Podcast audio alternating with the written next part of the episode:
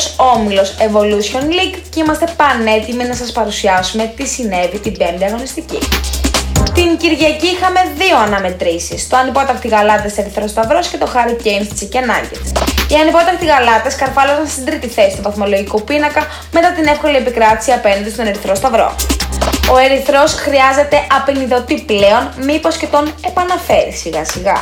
Οι Harry Kane σκέρασαν κοτόσουπα τους Chicken Nuggets παίρνοντας την δεύτερη σερή νίκη τους.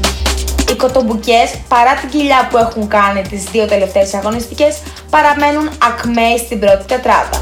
Οι Harry Canes απομακρύνθηκαν από την επικίνδυνη ζώνη και θέλουν να συνεχίσουν τις καλές εμφανίσεις τους.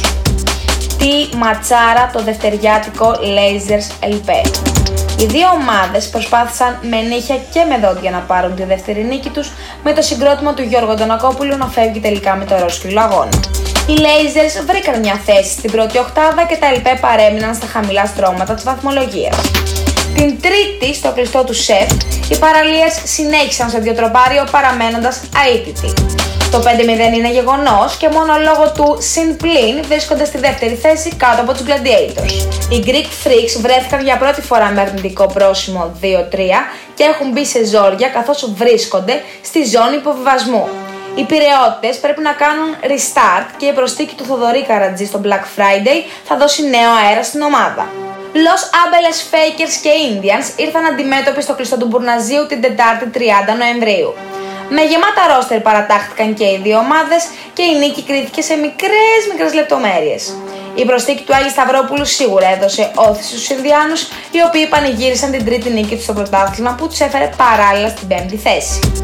Το είπαμε ότι ο Μίνα είναι καλό παλικάρι και θα βρει κι άλλο μονοπάτι. Οι Fakers τα ίδια παντελάκι μου, τα ίδια παντελή μου. Ανταγωνιστικοί και διεκδικητές καθ' όλη τη διάρκεια και στο τέλος κίτρινο. Έμπιστοι φαίνονται όμως και εννοείται περιμένουμε την επάνωδο. Ο όμιλος ολοκληρώνεται τελικά το βράδυ της Παρασκευής με το παιχνίδι ανάμεσα σε Gladiators Gunners.